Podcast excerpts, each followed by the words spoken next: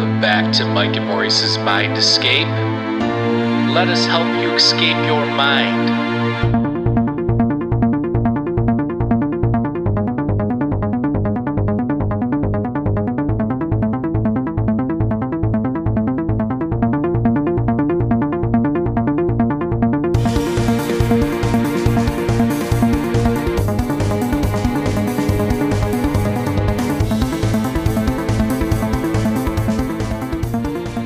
Right, folks, welcome back to Mike and Maurice's Mind Escape. We have episode number 125 today. We're going to be talking about psychedelics and metaphysics with Peter Sjöstedt, um, Hu- or Hughes, or Peter Sjöstedt's H, I guess he's going by now. Um, and uh, Peter is an author, he is a philosopher, he's a professor, and um, he's got a great TED talk out there. I'll put the link down below the video after we're done live, and you guys can go check that out. It's it's really worth it. So, uh, but welcome, Peter. Thank you for coming on.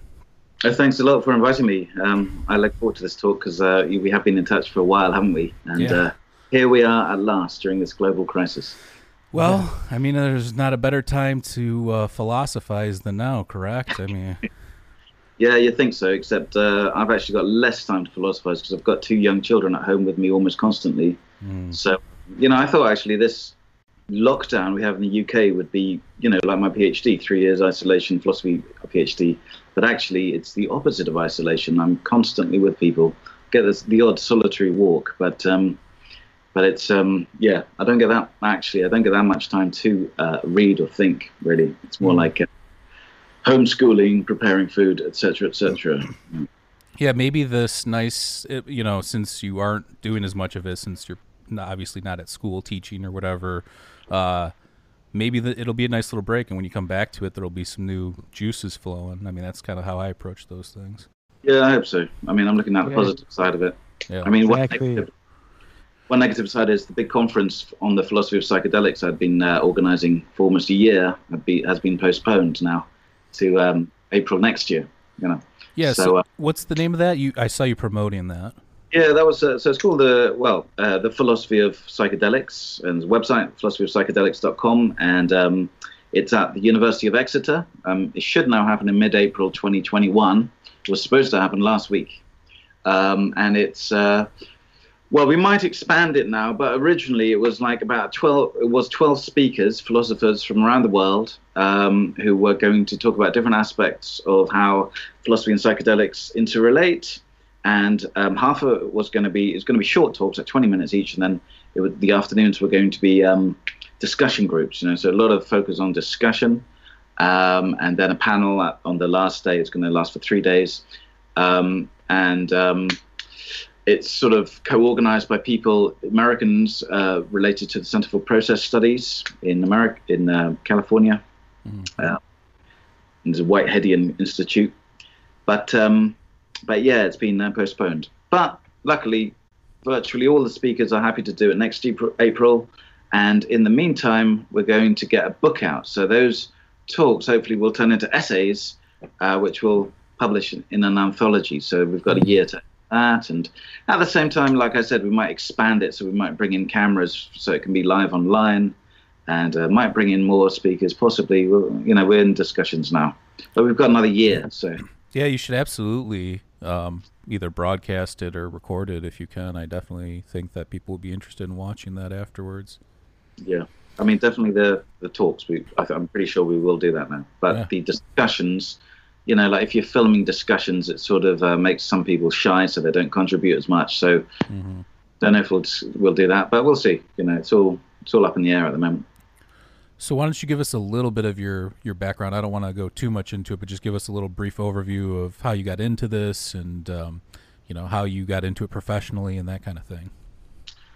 Okay, well, um, quickly, um, well, my my father, who was a, an artist, a painter, he was always into philosophy, but more Eastern philosophy. So I wanted to study that. It wasn't really available in the UK at the time, so I studied Western philosophy. Um, that's how I got into philosophy, I suppose, and then um, I um, was attracted to Nietzsche, as a lot of twenty-year-old males often are, and uh, I uh, then I sort of, but after that, I read Schopenhauer, who got me interested in uh, this notion that there's an underlying will. Well, that's Nietzsche as well, will to power.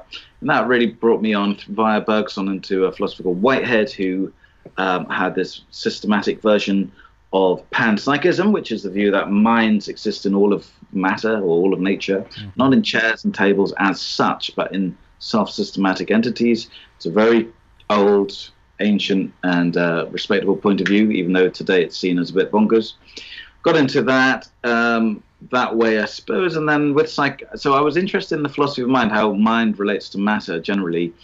And um, I was, yeah, I was teaching William James, and he, you know, he he wrote about a religious experience or mystical experience, and he mm-hmm. said, you know, like alcohol is the first step of mystical experience, ether, nitrous oxide, and uh, so on. And then I, um, and then I, you know, it just so happens that where I live or where my family lived at the time, um, there were a lot of magic mushrooms growing in local fields and so on.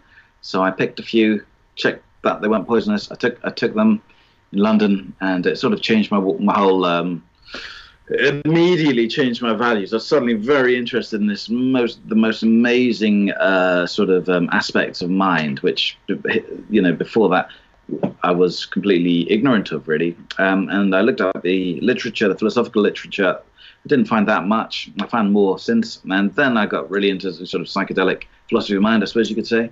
Uh, in relation to metaphysics, you know, that the cosmos is ultimately mental, and um, and at the same time, I pursued this Nietzschean view. Um, uh, I suppose that's sort of um, epitomized in an essay I wrote in my book called Neo Nihilism, where um, I, I sort of argue that you know through Hume, Schopenhauer, and Nietzsche, mostly that there are no such things as objective morals, but nonetheless there's valuation. Yeah, and that's and then um, what happened? Oh yeah, so I did a I did a masters and I taught in London for quite a few years, and then I returned to Cornwall and I did a PhD at Exeter, which is in the adjoining county, Devon, um, and then I now then uh, teach there, and I'm a research fellow there. And this conference was a major part, the major part of that, uh, which has now been postponed. Yeah. so, uh, yeah, so I'm not really sure where I am at the moment. interesting. You mentioned uh, William James. Uh, he was kind of an interesting guy too because. Um, what did he say? He said something about like psycho. Like the first lecture I heard on psychology was one that I gave, or something like that. Um, so he was very fascinated with the mind and, and uh, everything, like you mentioned. But uh, yeah, interesting stuff. So where do you stand? Are you a nihilist currently, or was that just a phase, or what's going on? I don't emphasize that anymore, and I, I call it neo nihilism because it's not the same as general nihilism, like everything's meaningless. I don't. I believe quite the contrary. There's there's more values in the world than is commonly under commonly believed. You know, but in one sense, I say you know nihilism in the fact that I don't believe there is an objective morality um, that to you know like a standard a platonic standard that exists mm-hmm. to which you can talk about progress or retrogress or ultimately good and evil so i'm nietzschean still in that sense you know sort of I think of the world beyond good and evil. Think of it as, uh, you know, in terms of conflict of values, but not necessarily in terms of good and evil. A bit like most people today don't really think of actions in terms of um, virtue and sin. You know, mm-hmm. Don't see the world that way because we don't believe in the, well, when I say we, the majority, at least here in Europe, don't see the world in that Christian manner. Right. And, um, and then Nietzsche basically just pushes that a step further and says even what we even if you're an atheist and you say, you know, you talk about good and evil or right and wrong or what you ought to do and what ought not to do, ultimately this is based on a Christian legacy, which is now we are now blind to. And um, and his whole point, ultimate point of saying that famously God is dead, is that if you really realize that, if you really believe that God, there's no sort of monotheistic God, um, then that has massive ramifications on the substantiation of one's morals, right? Or logically, it does. And um, and uh, yeah, so so so I think that's a reasonable point of view. It doesn't make you evil because there's no such thing, right? But um, it right. just sort of, uh, I think it opens up your mind, and it also gets it's quite um, emancipating. It sort of gets rid of a lot of guilt that, or remorse that you might have had. You see the world in fresh eyes. Everything you accept everything ultimately, you know. So at the same time, of course, you value certain things right. over others You have ideals. Um, so it's um, yeah, it's, it's not black and white ultimately. Yeah, yeah I, have, I have a little bit of a different take on that actually. I think that um, we're talking about psychedelics, I think that might have been the catalyst for this morality in some ways. I mean, who hasn't taken a psychedelic and said, "Oh, you know, when they come down, I got to get my life in order," even if you've got things going on. You know, it's one of those things where it, it makes you reassess everything when you come down, pretty much. And like, I, I guess not everybody's introspective, but that's o- always my been my experience. Is this, you know, idea that oh, you know, it gives you this different perspective on your own life when you come down, and no matter what happened, you want to get your stuff together. But also, you think that, like you mentioned, things that you've done are evil or out of you know, you know, sorts or something that you wouldn't have normally done, or you look back at a certain scenario, things like that. So, uh, do you think? I mean, forget about like the stoned ape and all that stuff, but do you think that possibly psychedelics could have been the catalyst for us to like maybe the self awareness aspect of it or introspection? Yeah, I mean, I, there's there's a lot to be explored there, hasn't? I mean, there's a great um, writer called Octavio Paz, who was a Nobel Prize winner, and he wrote about this, uh, not in a not in a massive way, but he said that psychedelics um, destroy this kind of uh, moral dogma that a lot of people have, because, as you say, it brings you out of your culture and you see things in a new light, and that, of course, can lead to uh, revaluation of values, to use a Nietzschean term, um, can lead to uh, a whole reassessment of one's tables of of values. So you, um, yeah, you see see things afresh, and um, and in many ways, you know, taking psychedelics, therefore, is a bit like reading Nietzsche. You know, it just sort of frees you up suddenly. You know, it's something like, oh, okay, I assumed this before. There's no reason to assume that. It takes you out of your culture, makes you uh, transcultural, as it were. So uh, that is, and not to say that is a good, objectively good thing, but it it can, I think, it certainly can help a lot of people, and it can stop the stagnation of culture. So, from my subjective point of view, it's look, there's a lot of um, benefits to it. yeah, this idea Yeah, give, give you some fresh eyes, if you will. Yeah, exactly, absolutely. this idea of uh, God, though, um, I think from interviewing a lot of people now on our podcast and just talking with people about it, I think most people don't believe that there's a bearded guy, a Zeus looking character sitting up in the clouds. I think a lot of people think of um, God, from what I've, you know, like I mentioned, talk to, is like some sort of maybe pure consciousness, maybe some sort of thread that you know is ingrained within everything that kind of a thing some common uh, you know or primordial source of energy something along those lines. I, I've very few people I talk to these days think of again the the Zeus looking character in the sky. Um, what about from the philosophical standpoint? Is there is there still even people even debating whether there's some character like that or is it all like I mentioned just all like a metaphysical nature type of thing I mean, in philosophy, not in certain realms of theology, probably. I imagine, or uh, but I, um, I mean, you know, Nietzsche was um, very glad to hear about Spinoza, and Spinoza calls the universe God or nature God, and that is some, something akin to what you just said. Um, and ultimately, at this point, it becomes a linguistic issue. You know, um, whether you believe in God or not is a matter of definition. You know, um, so if you believe in in him as Zeus or Odin or whatever, um, you know, uh, then it doesn't seem very um, rational to do so. But if you like Spinoza, and I'm, I'm, you know, I'm very sympathetic to Spinoza. If you wish to call nature God, then so be it. So, um, and therefore, that changes the whole dynamic of the sort of theist versus atheist debate.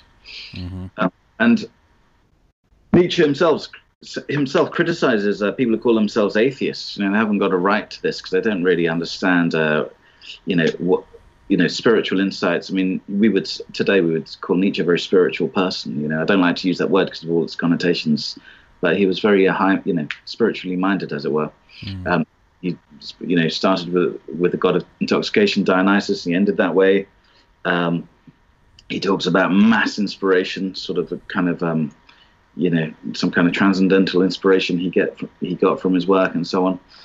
So, I mean, uh, yeah, I don't think uh, it's it's particularly um, useful to speak about God in this, uh, you know, traditional way. And there's even question whether he was ever meant that way. But um, I think certainly there's reason to believe that originally he was seen as a king figure. You know, you sort of bow down before God still, you pray to him like before king and he has his servants. Satan was originally, you know, like his servant tempting people to test their allegiance and so on. And uh, and of course, this makes sense, doesn't it, from a sort of um, anthropological point of view? You know, you, you see great kings and and then you the ultimate king, and that would be a god. But then, yeah, over time, he sort of um, transfigured into uh, the universe itself. Um, whether the universe itself is a consciousness, uh, that's known as cosmopsychism in, in my field. I'm not sure about that. I'm, i think it's it's possible, but mm. I haven't really uh, haven't really come to that conclusion. But from a Spinozist point of view, I think that uh, if you want to call nature God, then so be it. You know, it's just it's just a matter of linguistic preference. For sure. Um, well, now I want to kind of get to consciousness and philosophy of the mind and uh, mind and matter and that kind of a thing. So, um, I've heard you talk about dualism a little bit. I mean, you even mentioned it in your TED talk.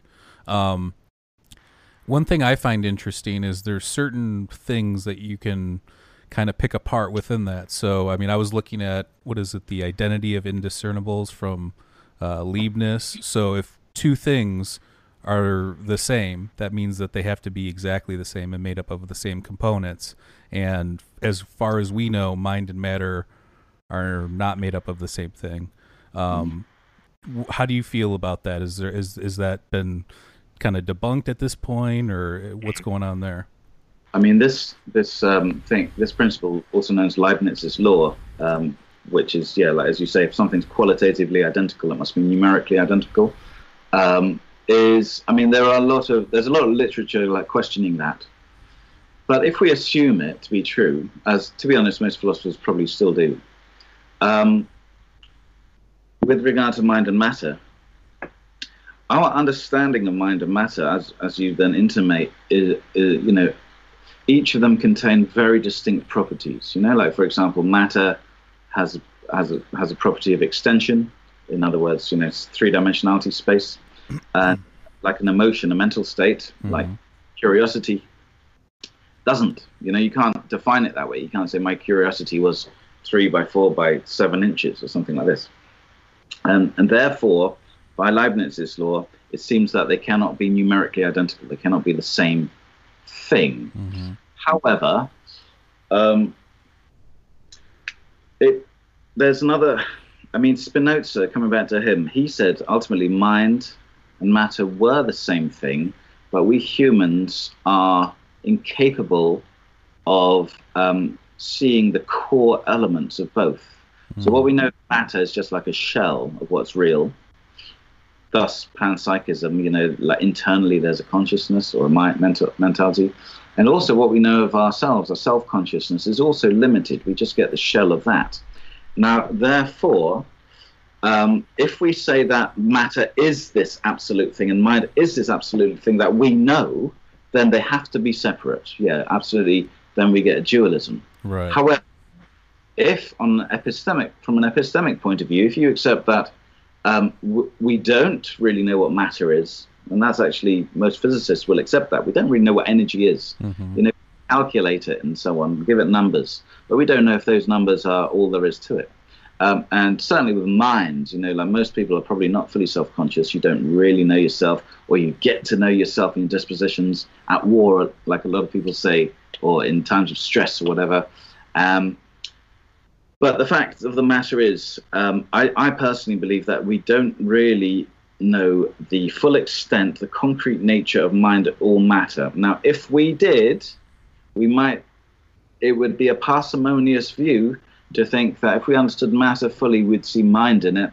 And if we understood mind fully, we'd see matter in it, thereby bringing them together into a monism. But I'll add this qualification that that monism is not materialism, not physicalism. Because mm. physicalism is rather that, you know, there's a physical then, um, that the mind is ultimately reducible to that. But Spinozism is that they're both equally fundamental, mm-hmm. ultimately the same but we humans do not have the cognitive capacity to um, cognize or to perceive or to comprehend in any way that unity. Yeah, so that makes a lot of sense, and but that brings me to um, bring up, you know, Simone Laplace's famous billiard shot thing, where if you were given all the geometry, all the data, all the information, that you could predict where the billiard balls were going to end up off of a break shot, meaning that we don't have the tools to calculate everything um, within you know the universe. And if we did, we'd probably be able to see what was going on, obviously a lot better. Um, almost like it, it would be like God's pool shot. You know, not to bring up God again, but um, so Well, yeah, I mean, I'd say that is certainly that's analogous in that sense that yeah, we are limited on information. I mean, my my beef with um, Laplace here is that it just makes too many assumptions. So, for example, it assumes that the laws of nature are constant. Um, you know, if we knew all the laws of nature, and if we knew uh, the positions, the locations of every um, of every particle, then we could calculate, and at every instant, then we can calculate what would happen in the future. I mean, you know, so many philosophical assumptions there. Number one, that there are constants of nature. Then Hume, for example, says we don't know that. We see regularities in nature, but for we know in the future, the speed of light might change, you know, or whatever it may be, right? So, so we can't generalize from the particular. Instance, the notion of a temporal instant doesn't make sense and uh, suffers what Whitehead calls fallacy of uh, simple location. It's part of the fallacy of misplaced concreteness. In other words, an instant is a bit like a mathematical point. You know, it's an ideal thing that can't actually exist because every instant is really a duration, has a beginning and then an end, therefore a duration, right? Um, And also particles. I mean, this is uh, this is again an ideal. I mean, um, really, in in reality, what we call a particle is interfused with its environment. I mean, ultimately, with the whole universe. So um, this kind of um, determinism is, is based on these assumptions, which Whitehead, um, you know, tries to eradicate. Also, it's based on uh, another massive assumption related to mind, which is that um, the the ultimate sort of implication is that the mind emerges from matter. So if we knew the position of all particles in the brain, all the neurons and so on, we could predict uh, what they would think. But of course, we don't. We all we know is that mind and brain are correlated. We don't know the nature of that correlation. We don't know if it's an identity. As I said, we don't know if it's brain causes mind. We don't know if mind causes brain. Uh, we don't know if um, something common to both causes both of them.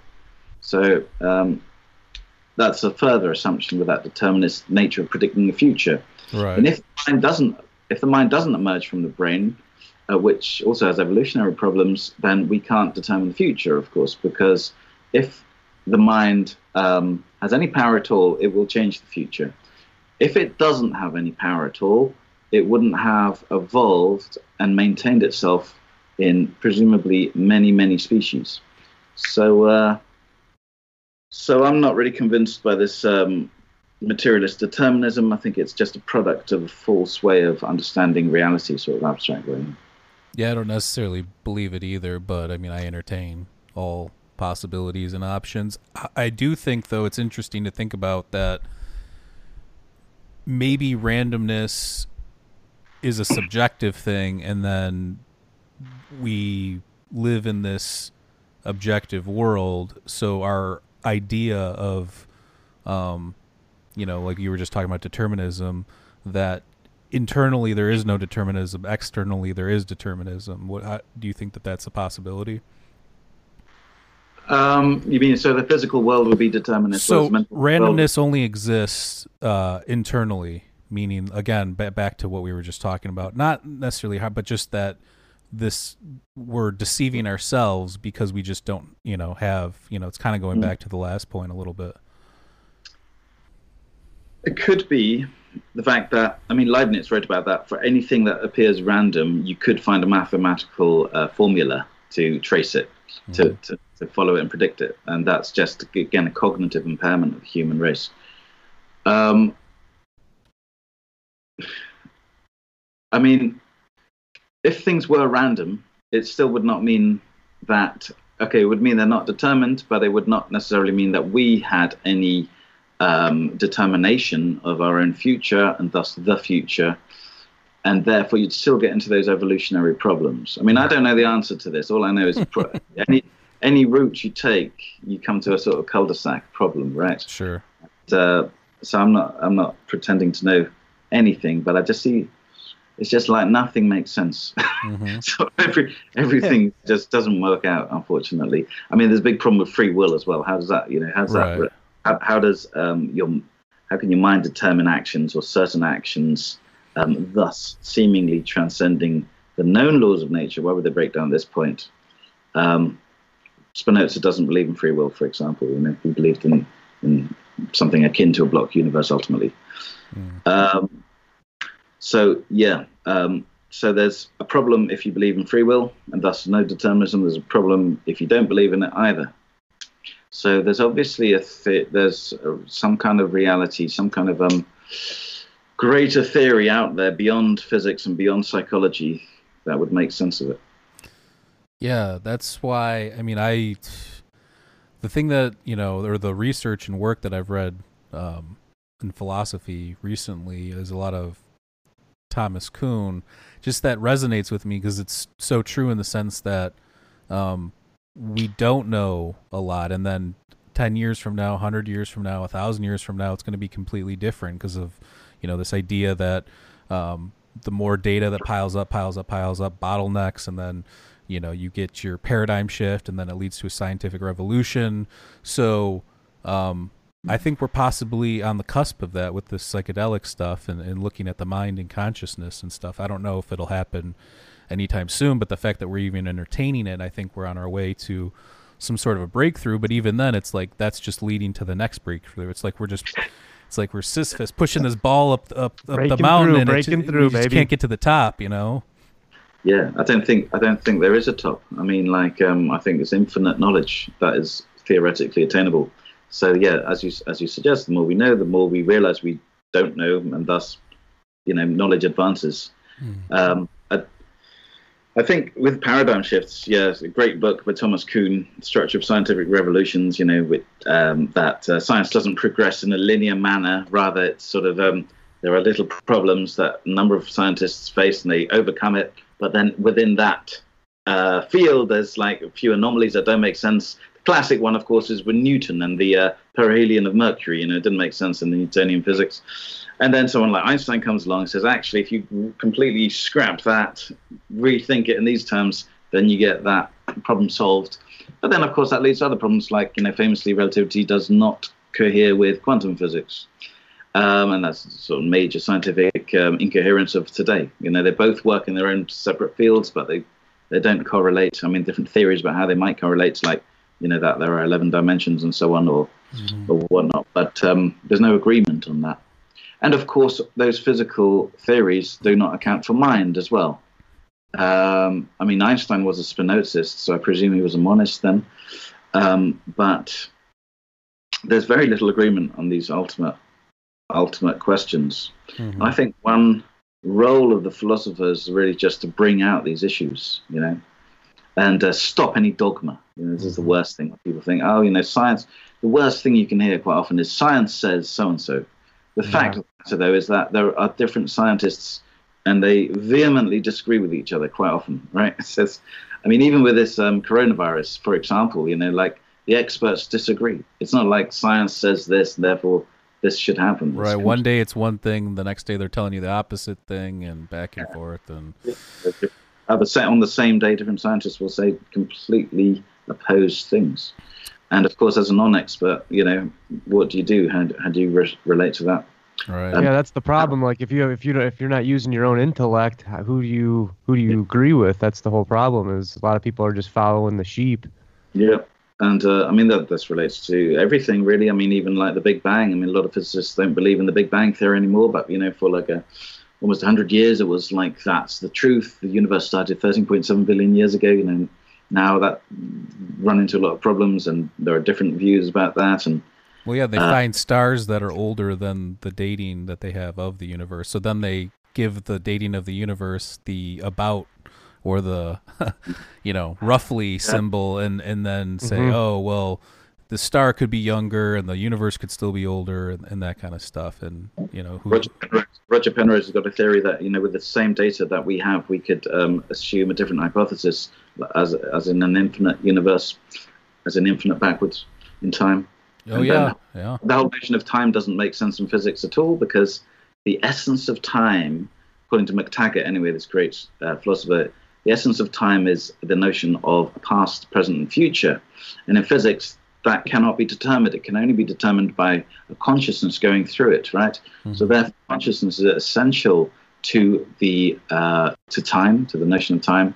Um, but um, but it's lacking in physics, and this was like Bergson's one of Bergson's main critiques of uh, you know sort of Minkowski-Einstein theory of relativity, etc. Um, so again, leading to the issue that um, we should be humble in our beliefs, really. Mm-hmm. Yeah, and I think that at some point, obviously, science and philosophy have kind of strayed away from each other, and I think that science needs philosophy because that's kind of how we got to where we are. Um, is making some giant leaps occasionally based on some predictions by philosophers that made sense. And um, if you look at science now, it almost seems like what science is is this very dogmatic, slow crawl of chipping away to the next thing, um, or at least that's the way I perceive it. And um, and I love science. Don't get me wrong, but I do think that there is some blinders that they don't even recognize, um, and having to do with reality. And I think one of those, which I want to talk about a little bit more now, is psychedelics. So do you mind talking about some of your experiences or what have your experiences been with yeah it's too late now to go back, so no problem. hey. Um, first thing, yeah, I'd just like to say about the relationship between philosophy and science quickly. Um, yeah, like basically, you know, science, what we call science in English today was uh, natural philosophy mm-hmm. in philosophy until sort of mid 1800s, where it sort of splintered off. And um, it took as its foundation a certain philosophy um, from Galileo and Descartes and so on that uh, there are primary qualities of like matter, solid matter, and then there are secondary qualities of mind, you know, emotions and colors and whatever. And that sets science, as we understand it, on a particular trajectory, which was very good during the Industrial Revolution, very good for making technology, machines, and whatnot. Mm-hmm. But it would always have to come to this cul-de-sac, which is the hard problem of consciousness. You know, how do you how do you relate mind and matter ultimately? And this is this is where we are now. This is an old ancient problem, the hard problem of consciousness. Um, and this mechanistic worldview could not explain it. Um, but there's still belief, you know, there's still the general belief, at least in my experience, is that we don't know how it relates yet, but the more neuroscience we do, the more we'll understand what it is. But this is, of course, is um, what Karl Popper calls promissory materialism. You know, it's like we don't understand it. We know it to be true, mm-hmm. even though we don't understand it. and the future will bring results. Just like Newton, so we don't understand the perihelion of Mercury, but you know, further Newtonian. Uh, yeah, that's what Brian Greene was saying uh, on Joe Rogan when he was on there. He was saying with consciousness, he's like, I, I would bet everything that it's just a byproduct of material. Yeah. So oh, yeah, I saw that. I mean, that's just absolutely ridiculous. That is pure faith. yeah, faith. that's a tough bet there, buddy. I mean, it's a it's it's absolute. It's a religion. I mean, it's right. like you have faith that this will be uh, worked out because it's worked out other things. It's worked out how to travel quickly or something. You know, a complete uh, fallacy. Um, you know, ultimately, in I mean, my view is that it, you know, this understanding the brain, you will maybe understand how to create medicines for certain mental cases and so on, because you don't need to know the correlation for that. You know, just like how general anesthetics work, we don't understand why they work. If we did, we'd know the perfect neural correlates of consciousness. But that doesn't matter. We can still use them for operations and whatever. Um, but science as a method is fine in that way. But science as a dogma um, leads to stagnation of thought and culture. And, and this is what one role of philosophers, I think, you know, to compare the sciences, to sort of bring in physics to biology, you know, which no science scientists would do because they've got very specialized roles now to show how they're incoherent, for example. Hmm. Uh, and um, but just to uh, touch really so, quick though, you mentioned uh, anesthesia or anesthetics. There's been a lot of you know use of that as an analogy, or when talking about how to disable consciousness and then study it. I just read a recent study, and I don't know if it's true or not, but they were talking about how maybe it's not the best use to understand because you're still conscious on like a subconscious level when you're in that state. So you're not completely unconscious like they keep talking about when they describe these studies. it's a very interesting point, and it's related to one that Evan Thompson made, um, bringing old Indian philosophy uh, back into play, which is that you know the, the general conception is during sleep that you are unconscious unless you're dreaming. Mm. And uh, even when you're dreaming, you're not fully self-conscious unless you're lucid dreaming. Um, but uh, you know, one can question that. You know, he he argues that there's a baseline of sentience even when you're not dreaming during sleep. It's just hmm. assumed mm. that you're not conscious because you don't seem to fully remember it or recall it. Mm-hmm. But of course, you could have um, sentience without memory. You know, it's quite it's quite possible. You know, it's an assumption that we must remember everything that we go through. I mean, as you know yourselves, you've probably forgotten most of the details of your life. Mm-hmm. So it's quite a strong assumption. Same with anesthesia. And yeah, I haven't read that paper, but it sort of makes sense. You know, maybe there is this, maybe we're never completely gone, mm. ever. I like that. Um, yeah, but I mean, again, it's another assumption. Um, there could be things happening in psychedelics um, which you never remember. Uh, there could be the most amazing things that happen that just is not logged. You know, just like dreams. I mean, I'm I'm I'm now remembering more dreams than normal. I think because I don't have to go to work and so on. You know, you're a bit longer, and uh, and I don't think I'm dreaming more. I just think that the recall is better, which implies that you know, like uh, as is a common view, you know, you you forget all you know most dreams. But that's or could it be that you're more relaxed because you know you don't have to get up and go to work and stuff like that? So that way, maybe your mind's opened up to like I mean, it's kind of a hybrid of what you just said and, and uh, less stuff to do. Um, how, how, do you ever, um, you know, interestingly about that in relation to neuro, neurosciences, how do you even test for that? You know, if you can't recall it, how could you test for it? You know, mm. maybe you could somehow talking about how much time do you think has elapsed since you fell asleep or something like this, but there are things that cannot be determined purely quantitatively that are real. Hmm. So, what's your experience with psychedelics, and what was the first kind of paradigm shifting experience that you had, and, and what do you still draw from that, or is that something that you've learned from in another way? Um, well, I mean, the most basic the, the first psychedelic I took were, were then magic mushrooms and uh, liberty caps, Psilocybe semilanceata, little uh, little ones, uh, very potent. I mean, the first paradigm shift, as it were,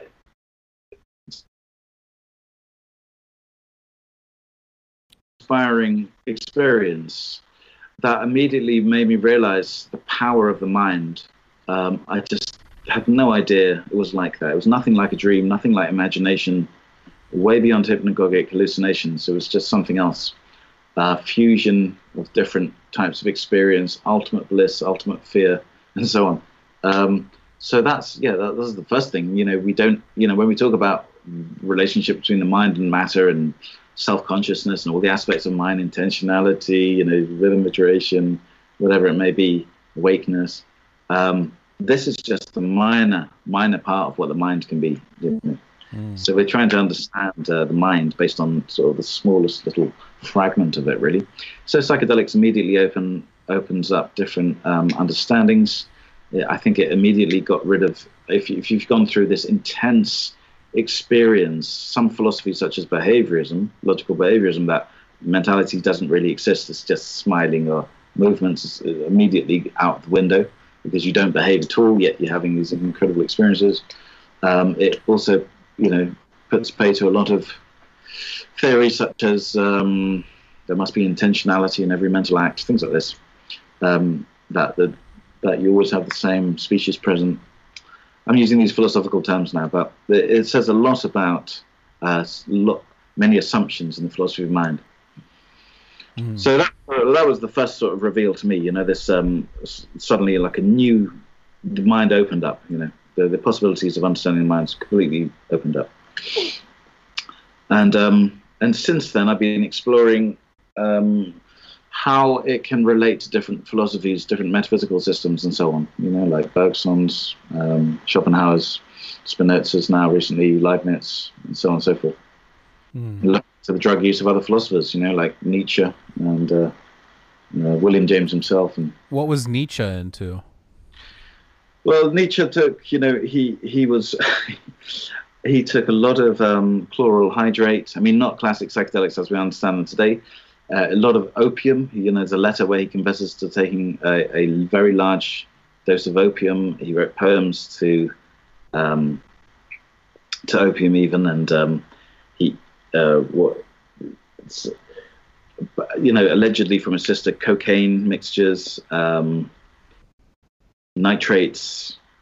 I mean, he, he was he was a devious soul because he he was a doctor of philology, but as I, I think I mentioned in my TED talk, yeah, he, he went into a pharmacy saying he was a doctor and he could get any drug he wanted. Mm. So he, and we know he did a lot from his friends, but and also that's because he uh, suffered these horrific migraines and and um, periods of nausea. Um, and uh, there's an account of him, you know, hallucinating flowers. There's also um, interesting relationships between his drug use and his um, inspiration from the drug of intoxication, Dionysus, as I mentioned. Mm-hmm. And even, I mean, it, his sister and mother. Now, his sister is a not well respected um, uh, figure because she married a very famous anti Semite and started a blonde colony in South America, friend of Hitler's and so on. However, um, she and her mother, Nietzsche's mother, did say that Nietzsche went mad because of his drug use, because of drug abuse. That's generally not accepted because um, people believe that um, he died of syphilis from a sexual encounter with a prostitute, and that would be embarrassing for his uh, family's legacy so they made up this drug thing. But actually, when you look at the details, it's it's absolutely the case that he took a lot of drugs. Mm. And, um, you know, very likely this affected his thought and mental state in many ways. Yeah. So that aspect of um, is is interesting to me. The non-traditional uh, psychedelics that you mentioned in your TED talk and that we were just discussing here. Uh, but what about uh, more traditional ones. And I mean, we can go back. You mentioned your TED talks, the Eleusinian Mysteries. I'm actually we have been doing an ancient Greece series, uh, and part five is going to be on the Eleusinian Mysteries. Um, but you know, Terence McKenna actually talks about a pretty interesting way. I don't know if you've seen that or listened to that clip. It's like a half hour clip of him talking about like Alcibiades and being in trouble from taking in the Eleusinian Mystery Sacrament uh, at a, a, house party or something like that. Um, and um, you know, I don't know, just the, the the lesser mysteries. I don't think there's any psychedelics involved. The greater mysteries, I definitely think there's something going on there. Obviously. So, what's your take on that? My personal view is that there was something going on. I mean, they took this potion in the Greater Mysteries, a potion called Kykeon, as you probably know, um, mm. just ostensibly um, contained ergot, barley, and uh, mint. But of course, you know, Albert Hofmann, who discovered LSD, he claims that in the ergot, uh, or rather, sorry, in the barley, um, there's likely it was likely infected by ergot, which is a, mm-hmm. fungal um, infection, which is the base of LSD. So, and there are other theories about what it might have been in there. But I mean, people fasted. They took a specific dose of a, of a potion in a uh, chamber of darkness, and then, okay, the problem with the mysteries is it was, as you say, with that case, it was forbidden to talk about it and forbidden to do it outside of, you know, the time and place. Right. Um, uh, lest one suffer severe punishment. But there are accounts, you know, like in, in uh, Proclus, uh, I mean, Plato even speaks about him wanting to be part, considered a mystic, um, and he talks about these visions in the the, the um, Phaedrus and, and Phaedo as well on the soul. He talks about these uh, experiences and being a mystic, and uh, and you get hints there. I mean, is it the Phaedo or the Phaedrus that starts on the river Lissos, which is where the lesser mysteries are held? Mm-hmm. So there's, there's, these kind of um, um, hints towards uh, these visions being uh, induced there. Um, and also, when you read like in Plato's visions, you know, he talks about these ideal forms and the bright white light and so on. Now, what's the alternative? If if it wasn't a psychoactive compound, what like they saw a a drama play with actors and yeah, stuff. See, see, that's this is a lot of uh, academics believe, traditional ones. I mean, I've got a lot of books about it, but that's easily debunked, though, right? Because they they were used to great theater. That's where theater came from. Why would so, they Why would they react that way to that? And there's no accounts of actors being paid or anything like this to my knowledge. I mean, it's not my field really, but it just seems unlikely. Um, and also, we know that you know, like um, wine in ancient Greece was very uh, hallucinogenic. They had to water it down all the time. There were Dionysian festivals where people went frantic and and so on. So so this was not unheard of in ancient Greece at all. So um, it seems plausible to me that that is the case. However, can't be sure. Number one, I'm not a historian. Number two, um, by the very nature, by its very name, it's a mystery. We do not know. But one comes to the most, I think, that the Kykeon contained something we'd call psychoactive today, which caused visions and changed people's lives. I mean, you know, it was a major, it was a major event that all Greeks were allowed to go to, as long as you, all people were allowed to go to, including slaves, women, um, as long as you were not convicted of murder, I think, and as long as you could speak Greek, so you could understand the initiation Mhm. procedures, I presume. Even But, the uh, later uh, Romans um, came into the picture too and experienced them. I mean, you got the Bacchic, uh, Bacchanalia, which come, was basically sort of the legacy of it. But of course, it was the Roman Emperor Theodosius the first who closed down the um, right, right. the, the thing in um, 380 some uh, 382 i think but anyway uh, there are accounts as well like from proclus the, the last neoplatonist to which suggests that these uh, uh, rituals continued underground they were persecuted by the christians hmm uh, but they still continued and yeah so it's plausible. It's certainly plausible but you can't be sure. Well, there's things that need to be worked out too with the ergot because it's a precursor to LSD, but it's actually will mess you up in your intestines and things like that if it's not processed a certain way. So that needs to be worked out. I think how that was done. But there's Yeah. that the book Road to Eleusis, um, and uh, as you mentioned, but um, yeah, matthew has got a book about it as well i mean he thinks it's some kind of ayahuasca derivative and Yeah, that's because Pag- Peganum harmala, or uh, yeah, it's pretty prevalent, I think, in that region. I, I I don't know for sure that it grows in Greece, but I'm, I th- if it grows in the Middle East in that region, I don't see why not. And um, you've got stuff like phalaris grass and acacia that are prevalent in those areas that have high, you know, contents of uh, DMT as well. Um, yeah, but the interesting thing to me about the Eleusinian mysteries is the telesterion. Like, what? That's where everything was happening. What was going on in there? That's the thing that that you know nobody knows. But um, yeah, the, these are things that I like to think about because it's it's it's very interesting. It's and I think that to um, this idea of the mysteries, I think that this idea of being initiated into some sort of secret of life or mystery of life, I think is very appealing. It's very appealing to me. That's kind of why we started this podcast. Um, so I, you know, I think that's what drives us as human beings. I, I think that, yeah, while science is important, let's figure out the material world and how to navigate it and everything. This idea that there's something more is what propels us as human beings, in my opinion. Um, what do you think about that in terms of the effect on the psyche and the idea of like teleology and that kind of stuff? Well, Schopenhauer said Schopenhauer was known atheist, you know, which is unusual for, for his time, but he said there's a metaphysical need in each of us, uh, probably prevalent more in some than others. But I think there is an, an ultimate need to um, gain a greater understanding of one's life and one's reality. There's a ki- yeah, there, there is a kind of impulse. I think it's related to the impulse for knowledge as well. Sometimes um, there's sort of you want to gain more knowledge even if it's not in your self-interest. It seems so. There seems to be these these drives, and as you intimate, teloi, and now there were teloses, you know, teloi, um, pushing us of which we are unaware. Teleology, then, um, you know, that um, final causes, that uh, there are purposes that are actually intrinsic to life. I'm quite, I'm um, sympathetic to. I don't think that they are products of efficient causes, if you follow me. So, you know, like Aristotle famously said, there are four explanatory factors of nature. So there's like material cause, calls them, he called them causes, but we today would explanatory factor would be better.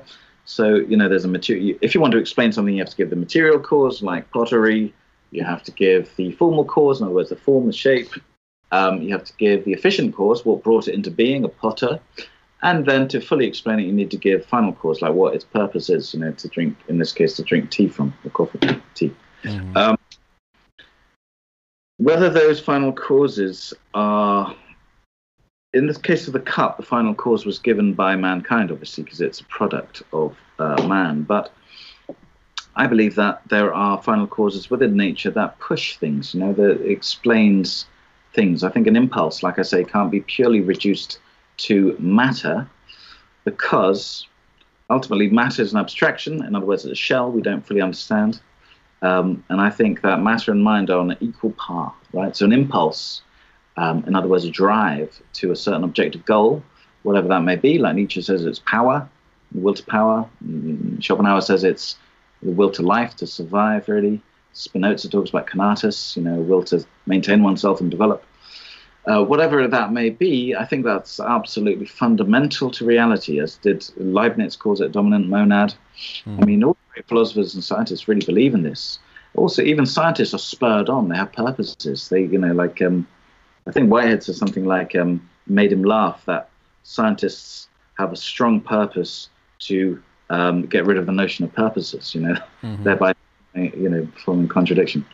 Um, but yeah, no, I, th- I think. Uh, I think that, well, as a panpsychist, you think that everything is mental ultimately, and therefore a part of mentality is purpose, you know, is mm. telos. And um, that's irreducible to what we understand matter to be. You can't understand purpose in terms of matter. You know, matter doesn't point to the future, doesn't point right. to goals. It can correlate. You can get correlations. But that doesn't, like I said before, correlation doesn't explain anything. It just presents the problem. And therefore, we, then you realize the, the, the, the, limitations of neuroscience in understanding the mind, or neuroscience as we understand it today with that um, Galilean foundation, which is that it doesn't matter how much you know about the brain in terms of the matter that we understand today, it's irrelevant. You will never, ever understand how it's related to mind in mm-hmm. that sense. And that's why metaphysics is so important. Yeah, the well, okay, so I I think that I've applied, you know, you you look at teleology or purpose or whatever, and I apply it to things. So like I was looking at, you know, apply let's let's apply this to evolution. Evolution, you if you listen to Richard Dawkins, it's a meaningless, nothing means anything. This is all a cosmic accident. This is just it's just mechanism or whatever. Um I think that evolution has a purpose. I don't know what the end goal is. I don't know what's exactly going on, but if you look at what it is, why is this thing trying to survive? Why are th- organisms trying to survive if there's no meaning, if there's nothing? And by meaning, obviously, you could say that you could go through every single word and pick it apart because it's all just a construct of us. You know, we've mm-hmm. constructed language and basically this reality. So when I look at something like evolution and there's mechanism and function and it's all leading towards something well i would call that purpose. I don't know what it, the purpose is but i mean how do you feel about that? I mean i, I don't know if you've read thomas nagel's book um, cosmos and uh, mind and cosmos i think it's called. It came oh, out. I'll have to check you, it out. You'd, you'd enjoy it i think. I mean it's it's the view that evolution is true. However it's missing out fundamental factors. Um, the most important which is mind, then, in mm-hmm. which purpose is found. Um, why is that? Well, like I said, you can't understand mind from pure matter. It's inexplicable in theory. It's it's um, it's disproof of materialism ultimately. Um, also, like I said, if mind has no effect, if mental has no effect on the body or on the world around it, it would not have evolved right? So by um, Alexander's dictum, that to be is to uh, have power to do something, um, we understand that mind must have a. I mean, most if you if you ask most biologists, you know, what's the purpose of mind, they'll they'll be honest about it and say, oh, well, you know, we we um, perceive like uh, colors, you know, like to to find uh, fruit or whatever, right? Mm-hmm. Or you know, we can see movements so we can avoid prey. They'll say that, but at the same time, that really implies mental causation that the mind is having an effect on the body and the world around it. Right. But at the same time, that then is incoherent with the general materialistic point of view or physicalist point of view that um, you can explain everything um, not mentally but physically. So it's just a fundamentally incoherent point of view. Um, although with, with Darwin, of course, you've got, as well as natural selection, you've got sexual selection, which gives a role to the mind. You know, one picks out one's mate. So there seems to be a huge role for mind in evolution, which currently is um, not understood, and it can't be because, like I say, the relationship between mind and matter is just not understood by science. Mm-hmm. So with that fundamental omission of knowledge at the basis of any theory of evolution, you realize that theory has to be um, lacking in major respects. So my own personal view is we can we, we can only under, fully understand evolution. Well, we can, I don't think we can fully understand it, but we can only um, advance our knowledge of evolution by understanding, by advancing our metaphysical point of view of the relationship between mind and matter. Then I would imagine that we'll see um, um, mind playing a major role. Maybe this will be the science in the next 100, 200 years. Mm. You know, starting with epigenetics, we see the beginning of it.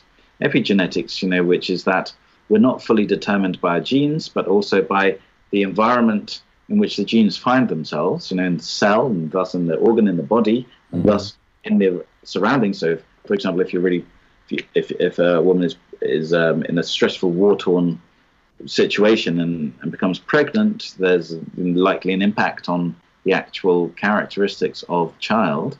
There's been proved in certain insects and so on, um, by implication humans, but it's a young science.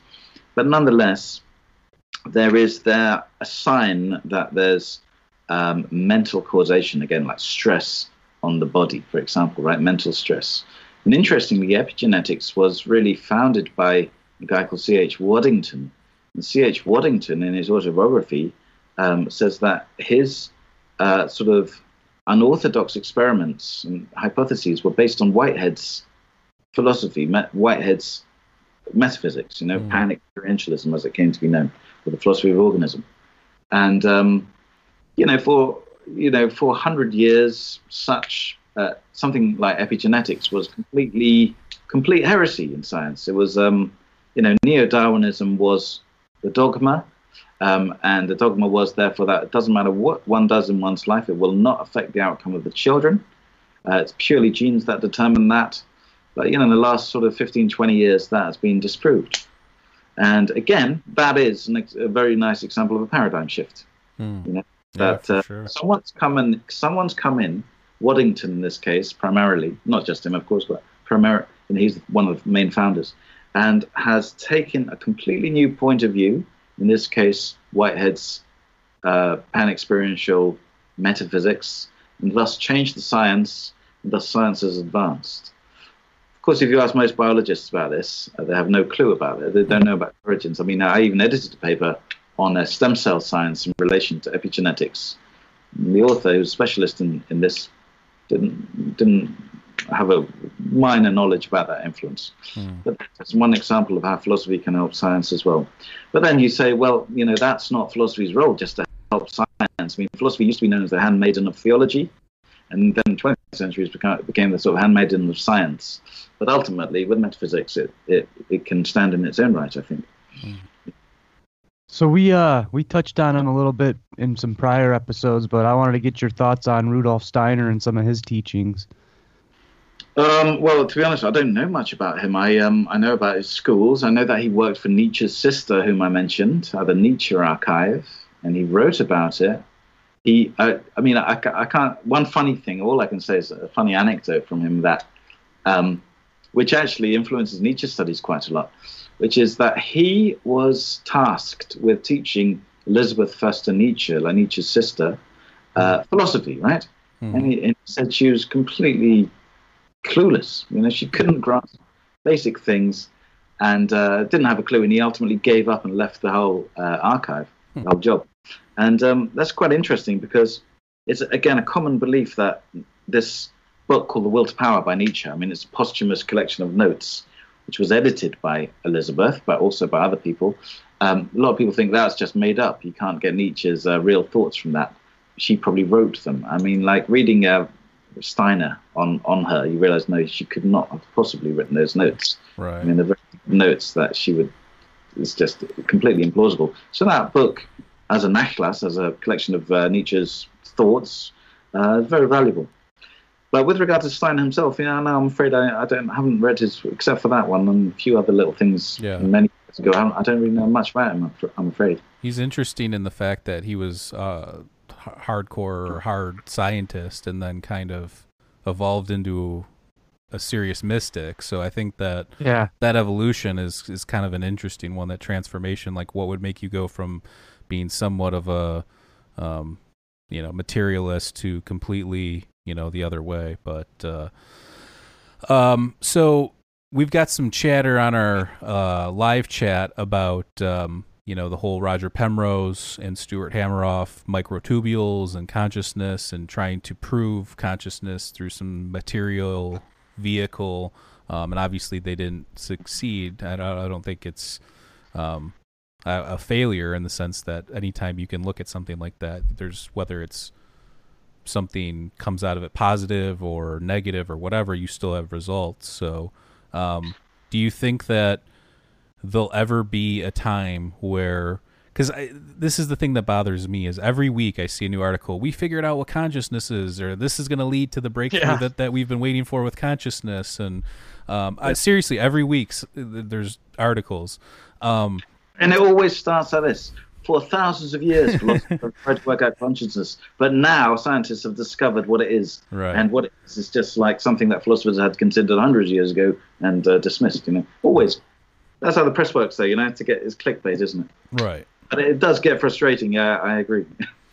Yeah, and I think that it does it at kind of a disservice because it is like one of these true last remaining mysteries, and it's something that should propel us to um, look at it from a more philosophical or um, ob- objective standpoint. But again, there's this like this idea from like we got to prove this. They've got to prove everything. You know, they've got to take the world over and say that this is what it is. And again, I love science, but I just feel like you when you suck the mystery or the the excitement out of something, what's left? You know, we're just left with this.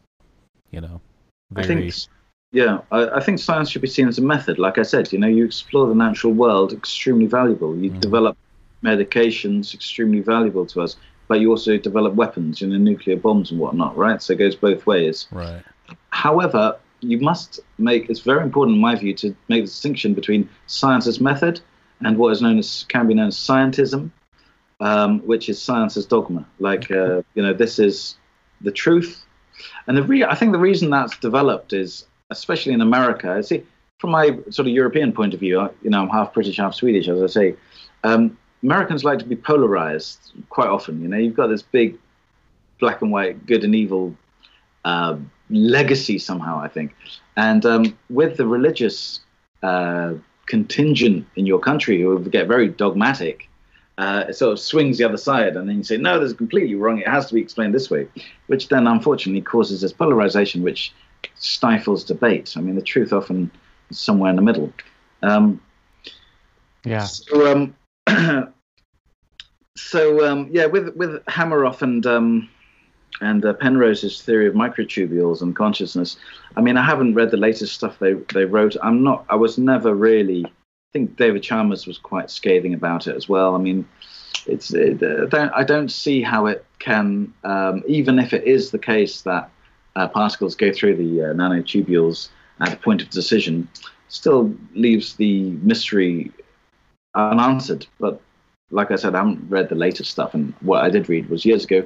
I think ultimately the problem is this, which, and the problem with all of this is our knowledge of matter. It's not our, knowledge of mind so much. Mm-hmm. Galen Strawson talks about this.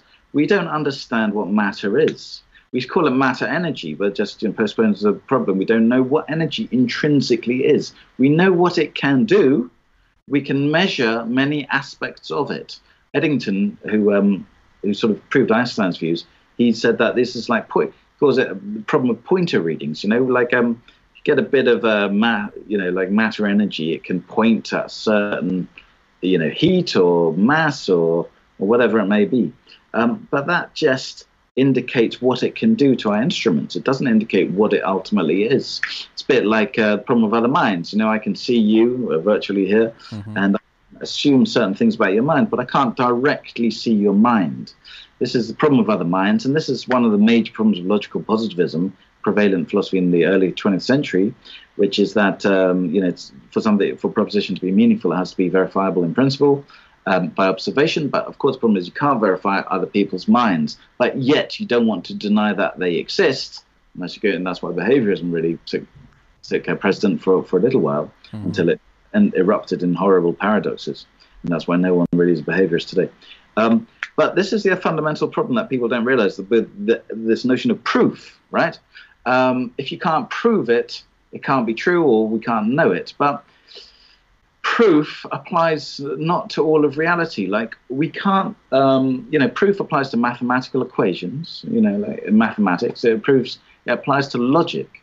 Um, it applies to certain empirical sciences, but even then, you can only really prove that something's wrong. You can't prove it's right, which is the problem of induction or falsificationism. Um, but when it comes to the mind and metaphysics, when it comes to considering something you know to be real from your first-hand experience, but yet you cannot observe in others, not directly anyway, you can't get my perspective and my thoughts immediately. Mm. You can observe them.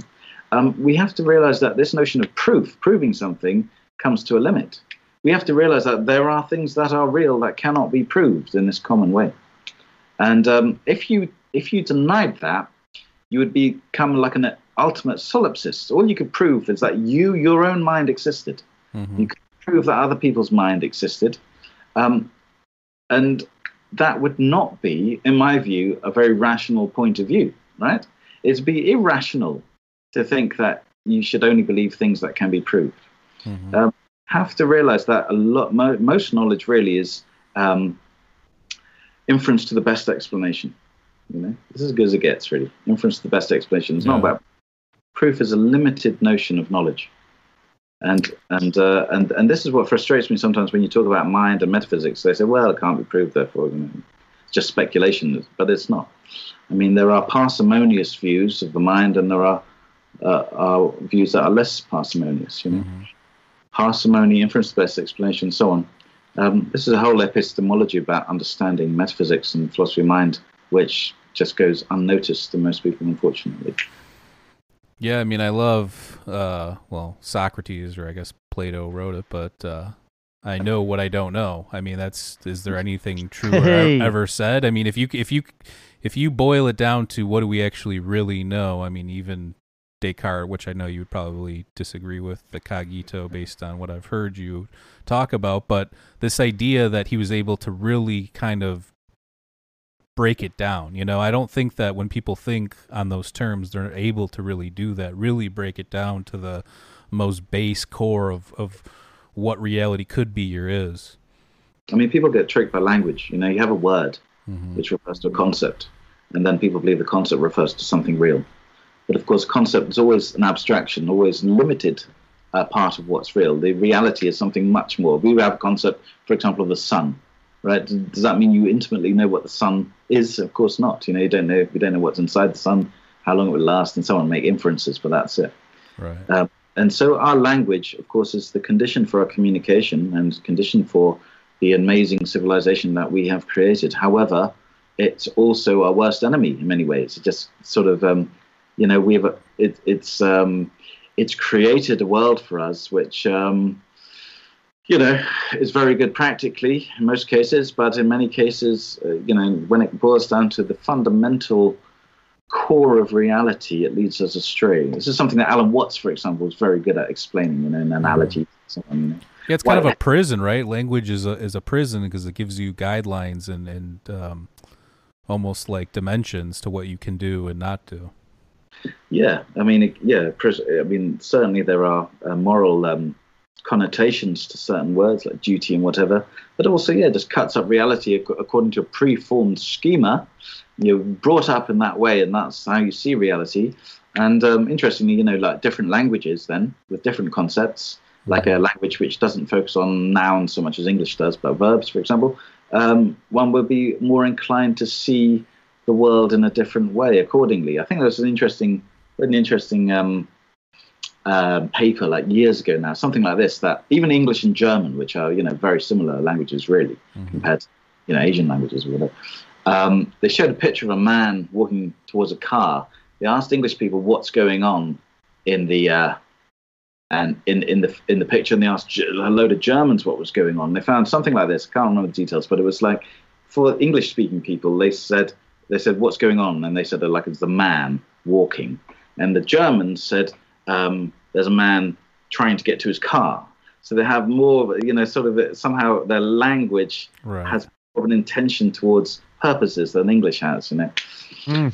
But at the same time, English is an amazing language. It absor- absorbs that which it doesn't have, you know, and uh, it's very flexible. It's got a huge uh, lexicon, unlike Swedish, which I also speak, which is very limited in that sense. Doesn't have these horrible long German words. Doesn't have the sort of the, the, the sort of main uh, word at the end of a huge sentence like German does. So it's got a lot of things going for it as well. But my ultimate point is that um, language, yes, certainly changes the way we see the world.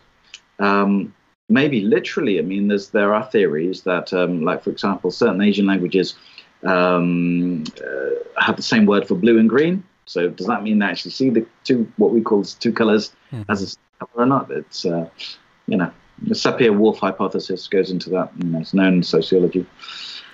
Um, and uh, and this ultimately goes back to Whitehead's Russell, Bertrand Russell said of his teacher, White, Alfred North Whitehead, this is what he's the master at, bringing out abstractions, you know, telling us that what we have assumed to be a concrete, like real thing, is actually just our way of abstracting it, just our way of like generalizing about it, um, which misses so much, which is fundamental to reality itself. And that's why White, reading Whitehead in many ways is like taking psychedelic. It just, like Nietzsche as well, actually. Whitehead, Nietzsche, psilocybin, those have been the three figures to me just to sort of completely uh, change my mindset about reality. Yeah, I just started getting into Whitehead. Actually, Joe Moore, uh, we had on from Psychedelics today, uh, mentioned him a few times, and I'm like, I got to check this guy out. So, I mean, is where I'm a little bit more was more interested in the pre-Socratics and uh, ancient Greeks, and kind of working my way into the, uh, you know, medieval times or dark ages, if you will. But uh, so I guess my thing with with the language though is also that. Um, like you mentioned, it kind of maybe affects consciousness a little bit depending on where you are and what you're doing. But do you think that that's why uh, we, was Westerners, resonate with more of like the ancient Greek philosophy, as where um, you know people are always like, well, what about you know the ancient Egyptian or ancient Indian uh, influence on ancient Greece and that kind of a thing? So do you think it's we resonate because our language comes from is derived from that area, or do you think that that has any kind of connection? Um, yeah, I mean, certainly there's a linguist, linguistic connection. Uh, there's also just the history that we um, have this, we preserve these ancient Greek texts. I mean, it was actually the, the Muslims who preserved them in, in the medieval times for us. Um, but uh, nonetheless, preserved, translated, and became part of a legacy of a tradition. Now, a teacher learns it and then teaches his students who then go on to teach it. Plus, just the fact that, you know, um, in the past there was not the um, travel possibilities that we have today. So it was hard to get hold of like an ancient Chinese text or something like that. You know, so um, so of course we have our own Western legacy um, deriving from the Greeks, but um, there's you know obviously very interesting legacies from the East as well and uh, elsewhere. That uh, I'm not. I mean, you know, I'm part of this legacy. So I was brought up with the classic philosophers. Um, interestingly, Schopenhauer, people say, is the like the bridge between East and West because he was very much influenced by the Upanishads. Um, Kant wrote a little bit about them, but dismissively, or about Eastern texts generally. Uh, Lao Tzu, Kant mentions in a very dismissive way, as a, he calls him like a Spinozist, as if that's a bad thing. And um, and um, you know, reading, yeah, like Evan Thompson and people like that, you realise that they had a there's a rich philosophy, uh, with a lot of depth in the East. Um, but you know, even West the Western canon, I haven't got enough time to like understand all of these classic philosophers even Right. let, let alone the east i got into the kyoto school of philosophy uh, a year or two ago which you know briefly and the, and just you just get tastes and you realize that there's a lot of um, there's a lot of uh, stuff to be taken from there but you know what can- what can one man do in his lifetime is just too much Right. So uh, I, I want to we're, we're winding down here, but I want to talk a little bit about my favorite piece of right, which is Plato's the allegory of Plato's cave, and somebody just mentioned it in the comments as well. Uh, we've mentioned it on the podcast a few times too.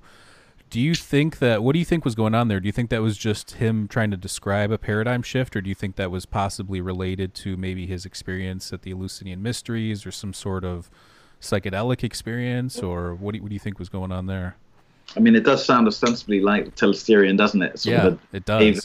yeah, you know, and seeing the light and so on, and that you can relate to like the um, passage in the Phaedrus where he talks about this procession of Zeus seeing these ultimate ideal forms and so on.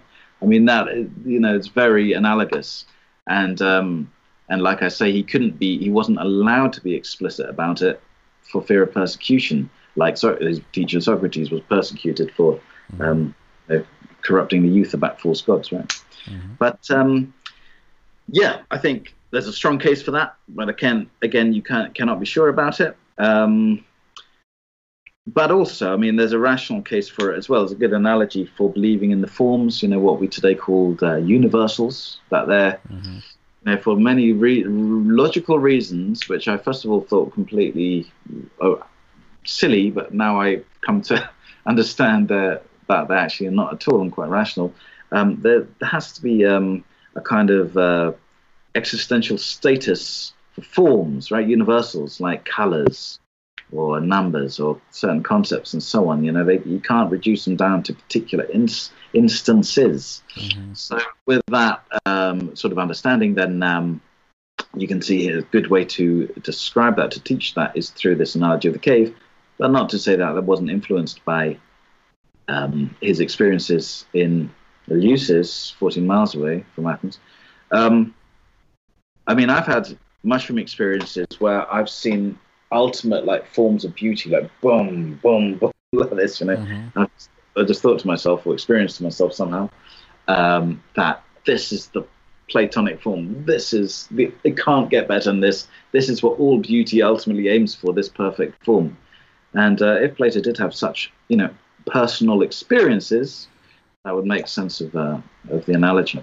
But we can but speculate here. I mean, we're going back two and a half thousand years as well, so it's Yeah, I mean, obviously, a lot of this is speculation. Even if you go back and you know, it's like um, Democritus. Yeah, he created the idea of the atom, but then oh wait, it might have been his teacher Leucippus. Oh wait, Leucippus might not have even existed at all. So I mean, there's all these different.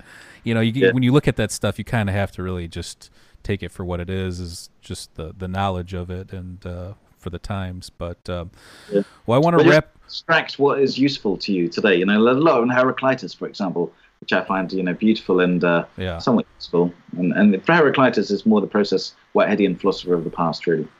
Heraclitus was uh was that was am I thinking of Cratylus or Heraclitus? You step in the river uh, only Yeah. once. Yeah. Um, I want to wrap it up here, but do you mind doing an extra ten minutes with us, fifteen minutes with us for our Patreon? Gladly, yeah. Okay. Well, uh, Thank you. thank you for paying uh, attention and watching us and uh, checking us out, folks. And we appreciate it. We love you all. Stay safe out there. And uh, is there anything you want to plug on uh, the end of this one? That uh, your Uh, books or Um, well, I've got a book, Noumenautics, you know, um, which is uh, on psychedelics and metaphysics and metaethics. I've got a n- new book coming out soon, which will include uh, uh, more stuff. Um, but um, yeah, look out for my new book. Uh, pro- it will be published with Psychedelic Press, an independent press here in the UK. is it a working title or do you have a title yet? Or Uh, I don't actually. I just can't. I can't think of one. you know. Okay. So, Well, but, uh, Come to you. I'll put a link to your book. I'll put a link to your uh, Twitter account. I'll put a link also to your TED Talk down below the video after we're done, so people can check those out. His TED Talk's awesome. I've listened to and watched probably almost all the science and philosophy TED Talks, and his is probably one of the better ones. So absolutely check it out. Um, and if you want to see us continue this conversation, go to our Patreon at patreon.com slash Mike and Maurice for $2 a month. You'll get exclusive uh, content and access to some stuff that we don't publish on our other formats. So check that out. Again, we love you. Stay safe and uh, peace.